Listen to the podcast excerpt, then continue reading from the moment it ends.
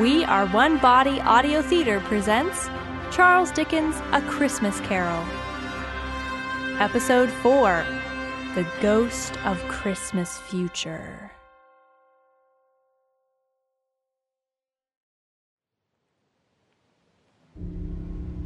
Silently, slowly, gravely, the phantom approached Scrooge. When it came Scrooge bent down upon his knee, for gloom and mystery seemed to scatter in the air through which the spirit moved. It was shrouded in a deep black garment which concealed its head, its face, its form, and left nothing of it visible save one outstretched hand. When it reached the place where Scrooge knelt, the spirit stopped, and neither spoke nor moved. Are you the ghost of Christmas yet to come? I fear you more than any specter I've yet seen. But as I know your purpose is to do me good, and as I hope to live to be another man in the future, I am prepared to bear your company and do it with a thankful heart. Will you not speak to me? It gave him no reply, but its bony hand straight before them. Lead on. Lead on. The night is waning fast, and it is precious time, I know. Lead on, spirit. As Scrooge stood, a city street seemed to spring up about them. There they were in the heart of it, amongst the merchants at the city's main bank. The spirit stopped beside one little knot of businessmen. Observing that the hand was pointed to them, Scrooge advanced to listen to their talk. Now, I don't know much about it either way. I only know he's dead. When did he die? Last night, I believe. Why? What was the matter with him? I thought he'd never die. God knows. what has he done with his money? I haven't heard. Put it into his company, perhaps? He hasn't left it to me. That's all I know. Scrooge was at first inclined to be surprised that the spirit should attach importance to a conversation apparently so trivial. But feeling assured that it must have some hidden purpose, he set himself to consider what it was likely to be. It could scarcely be supposed to have any bearing on the death of Jacob, his old partner, for that was past, and this ghost's province was the future. He looked for himself, as the clock on the bank pointed to the time of day when Scrooge usually came there. But he did not see his future self among the multitudes that poured past in the street. Where am I in all this, spirit? It is no matter. I've been for some hours this night contemplating a change of life. Perhaps I shall not loiter here at the bank so often as I used to do. The spirit made no answer, but pointed ahead down a dark, narrow alleyway. Scrooge followed his direction to a low shop where iron, old rags, bottles, bones, and all manner of trash were bought and sold. A gray haired rascal of great age sat inside, smoking his pipe. The spirit pointed toward the rotting doorframe. Must I go in, spirit? To this awful place? But the spirit only pointed more resolutely toward the door. Reluctantly, Scrooge ducked inside. Scrooge and the Phantom entered the shop just as a woman with a heavy bundle in her arms slunk in also. Mrs. Dilber, what a pleasant surprise. Here, Joe, help me with this bundle. What have you got to sell? Half a minute's patience, Joe, and you shall see. Hmm. Have you come from. Straight from his place. Yes, no sense wasting time. He's not even cold yet, I reckon. Was he ever warm? but every person must take care of themselves. Lord knows he always did. Who's the worse for the loss of a few things like these? Not a dead man, I suppose. no, indeed. If he wanted to keep them after he was dead, the wicked old screw, why didn't he enjoy them in his lifetime? If he had, Maybe there'd have been somebody there to look after him at the end, instead of him lying there gasping out his last alone by himself. It's the truest word that ever was spoken. It's a judgment on him. I wish it was a little heavier judgment, and it should have been. You may depend upon it. But open that bundle, old Joe, and let me know the value of it. Hmm. What do you call this? Bed curtains? Indeed. Bed curtains. Ah, don't get ash from your pipe upon the blankets now. His blankets? Who else's do you think? And here's a shirt. You may look it over till your eyes ache. You'll find no hole in it. It's the best he had. They'd have wasted it if it hadn't been for me. What do you call wasting it? Putting it on him to be buried in, I'm sure. Spirit, I see, I see. The case of this unhappy man might someday be my own. My life tends that way now. Almost before he had finished speaking, the scene had changed.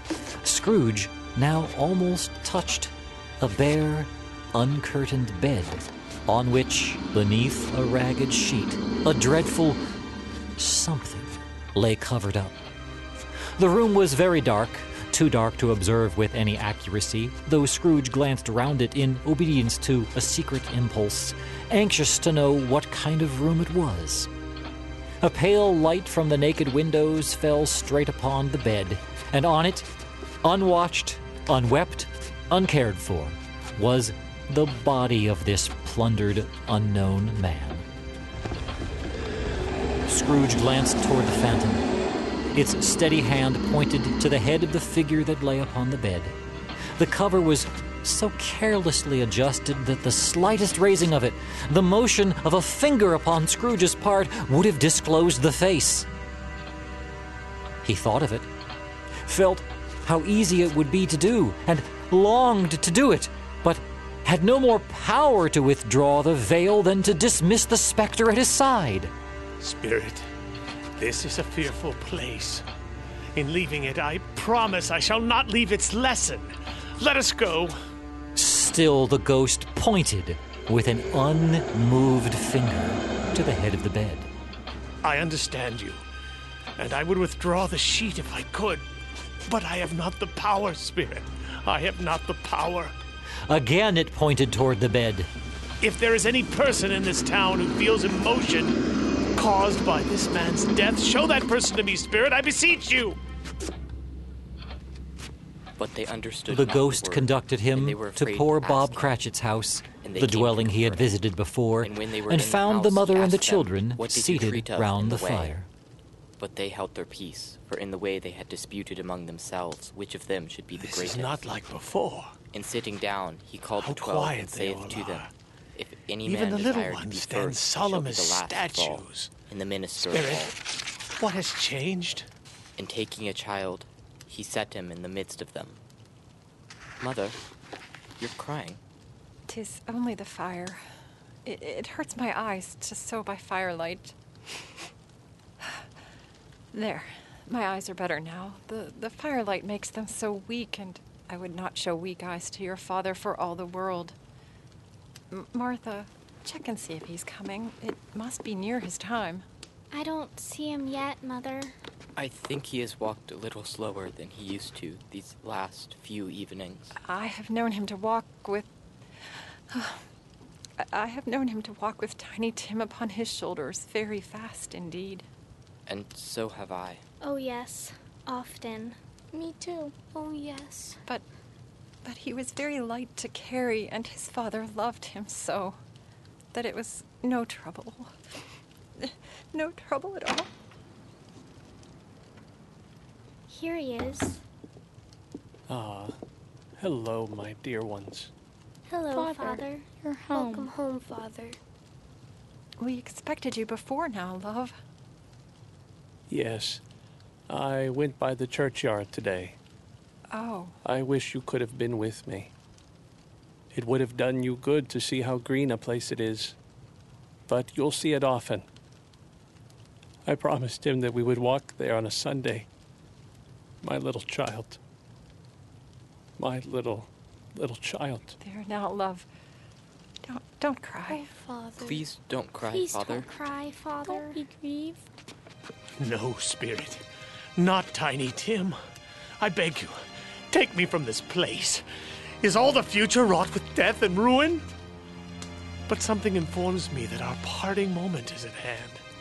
Tell me then, what man was lying in that lonely chamber, dead and unmourned?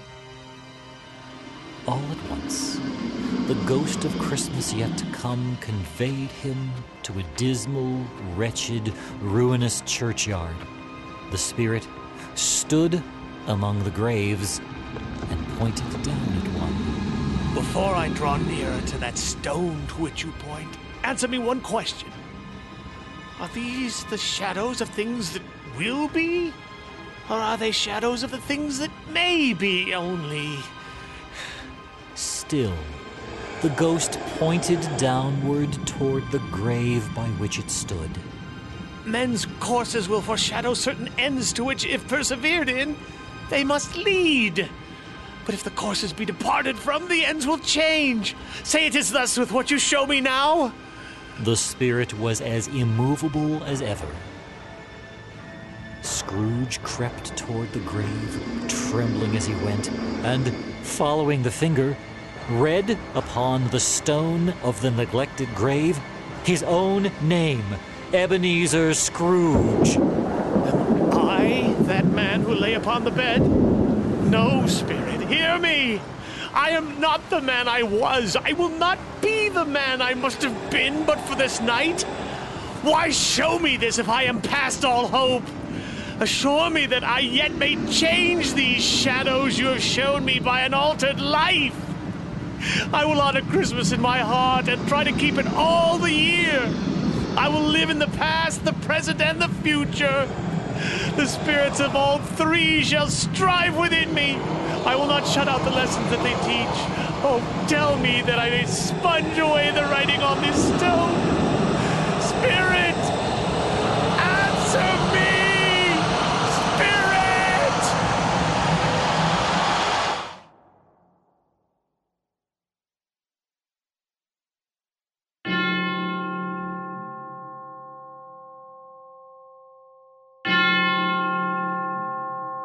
Scrooge awoke to the heartiest church bells he had ever heard. For a moment he lay still upon the bed, still amazed that he was no longer in the churchyard with the dreadful spirit. But no, he was in his bed, his own bed.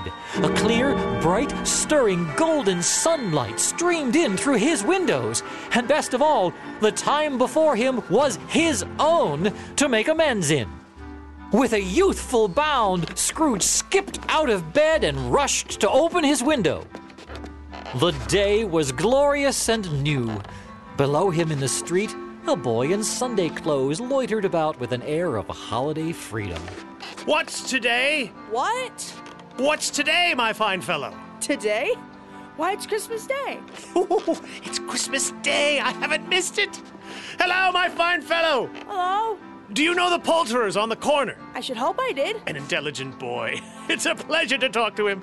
D- do you know if they've sold the prize turkey that was hanging up there, the big one? What? One as big as me? What a delightful boy. Yeah, yes, yes, that one. It's hanging there now. Is it? Go and buy it for me.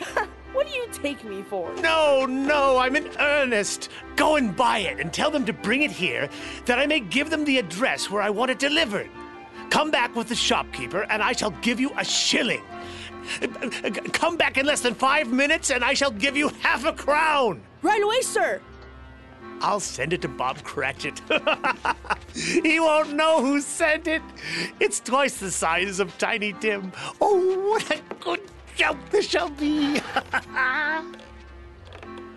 After writing out Cratchit's address and giving it to the boy, who brought the good shopkeeper around in four minutes, Scrooge dressed himself all in his best and at last got out into the street.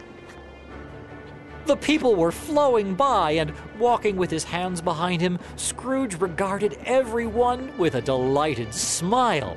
He looked so irresistibly pleasant that three or four good humored fellows said, Merry Christmas. Merry Christmas, Mr. Scrooge. And Merry Christmas, Merry sir. Christmas, Ebenezer. And Scrooge often said afterwards that of all the blithe sounds he had ever heard, these were the merriest in his ears.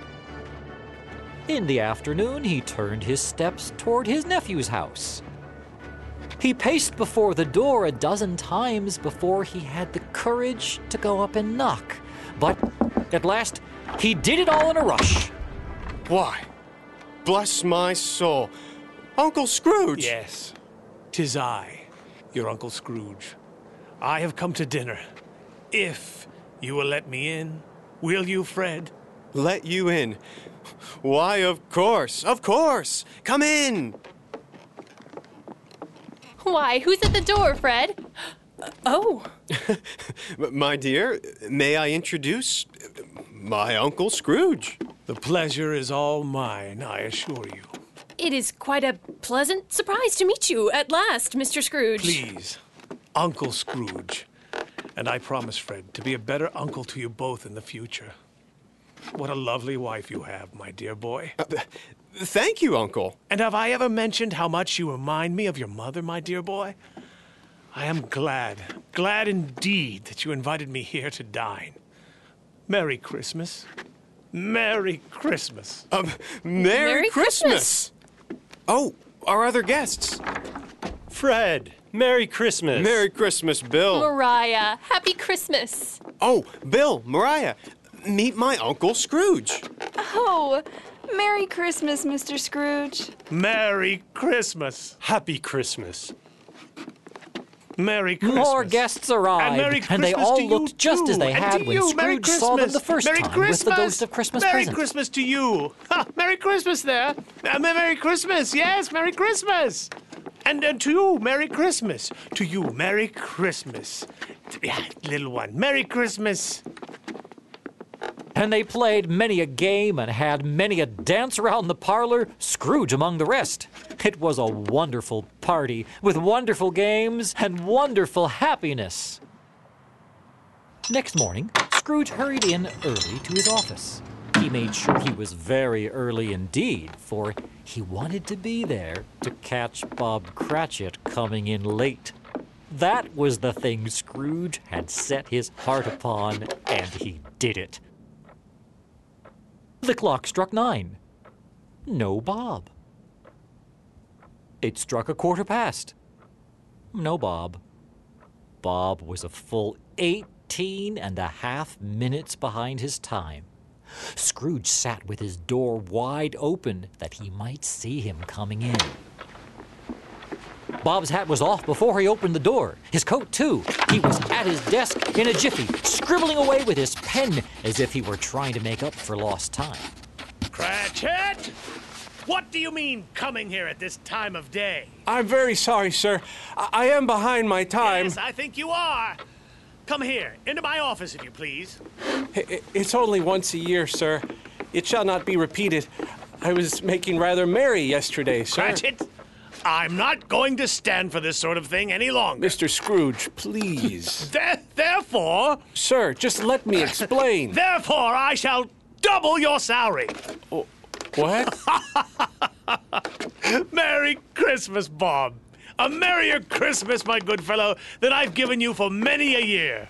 I'll raise your salary and endeavor to assist your struggling family in any way I can. We will discuss your affairs this very afternoon over a bowl of Christmas punch. Yes, sir. Now, make up the fire and buy some more coal before you dot another I, Bob Cratchit. Yes, sir. And Bob, Sir? Merry Christmas. Merry Christmas, sir. Scrooge was better than his word. He did it all and infinitely more. And to Tiny Tim, who did not die, he was like a second father. In fact, Scrooge became as good a friend, as good a master, and as good a man as the good old city had ever known. Some people laughed to see the alteration in him, but his own heart laughed too, and that was quite enough for him. It was always said of him that he knew how to keep Christmas well, if any man alive possessed the knowledge. May that be truly said of all of us all year long. And so, as Tiny Tim observed, may God bless us, everyone.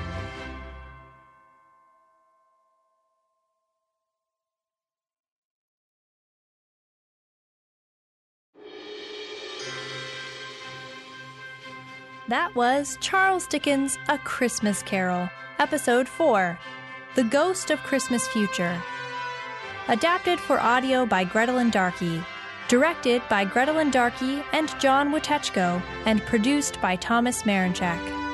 The cast, in order of appearance, was Dennis Jers as the narrator, Paul Guggenheimer as Ebenezer Scrooge, Tony Chiapetta as the first businessman, Lawrence Kuda as the second businessman, John Kenyon as Old Joe, Cindy Lou Fiorina as Mrs. Dilber, Isaac Crom as Peter Cratchit, Dana Rizzo as Mrs. Cratchit, Jules Collins as Martha Cratchit, Xavier LaFosse as the first Cratchit child, Lily Kenyon as the second Cratchit child, Albert Sines as Bob Cratchit, Finn O'Hara as the boy with the turkey, Peter Witechko Jr. as Fred, Trina Kenyon as Fred's wife, Michael Steele as Fred's first friend, and Anna Navarre as Fred's second friend. Our audio technicians were Joseph Adams, Jacob Gorsuch, and Thomas Marinchak. Foley and sound design by Joseph Adams and Jacob Gorsuch. The music was composed by Gretelyn Darkey and John Witechko and mastered by Joseph Adams. This audio adaptation of Charles Dickens' A Christmas Carol is a production of We Are One Body Audio Theater.